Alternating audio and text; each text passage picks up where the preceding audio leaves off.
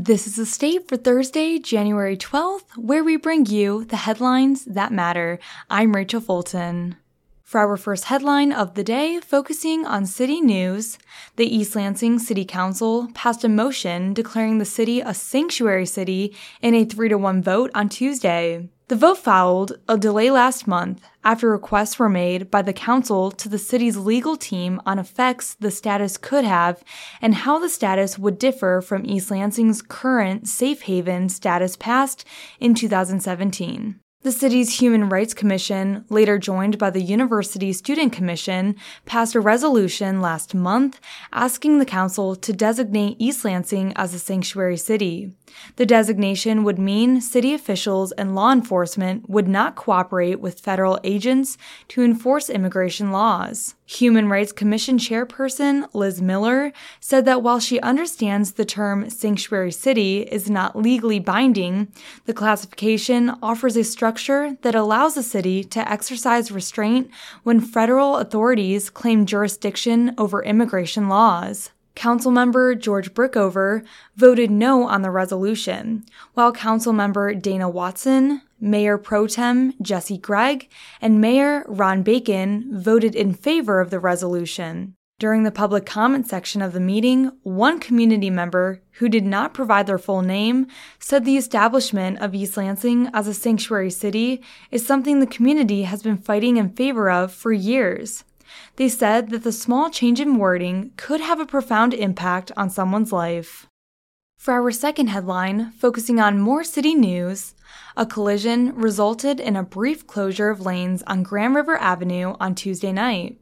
The accident took place in front of Pecana on East Grand River Avenue. Three cars were involved in the crash, but the East Lansing Police Department could not confirm the cause of the accident. Sergeant Travis Bove confirmed that both East Lansing Police Department and Fire Department responded. Fire was on the scene because there was a gas leak in the road, Bove said. Bove said that none of the drivers involved in the accident were transported to local hospitals. Eastbound lanes on the street were closed while firefighters cleared the scene of debris. For our final headline of the day, focusing on Michigan State men's basketball, Michigan State ultimately outlasted number 18 Wisconsin in the final minutes for a 69 to 65 win in Madison. Tied at 61 with just a couple minutes left in the game, junior guard AJ Hoggard couldn't miss. The Spartans' starting point guard scored six of MSU's final eight points to ice the game for the visitors. The Spartan starters carried the offensive load throughout the evening, led by graduate senior forward Joey Hauser. The bench was almost invisible for Michigan State, scoring just eight points on the evening. Turnovers were a major source of pain for the Spartans. By the end of the night, Wisconsin scored 27 points off of Michigan State's 14 turnovers. Unsurprisingly, MSU's offense was completely carried by the starters in the first half. Through the first 20 minutes, the bench scored just two points, and those came courtesy of former starter, senior forward Malik Hall. After a slow, plodding game against Michigan, the Spartans played with all sorts of pace in the opening minutes against the Badgers.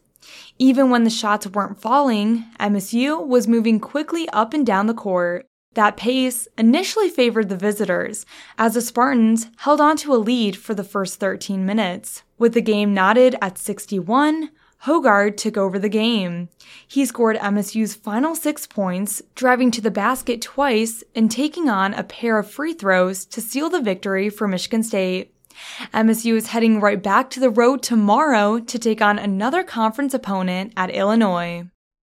And before we end our episode, today's weather forecast is predicting cloudy skies early, followed by a mixture of light rain and snow in the afternoon, with a high of 40 and a low of 27.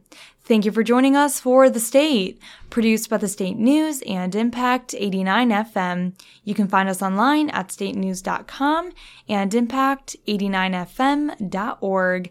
And we'll be back tomorrow with more.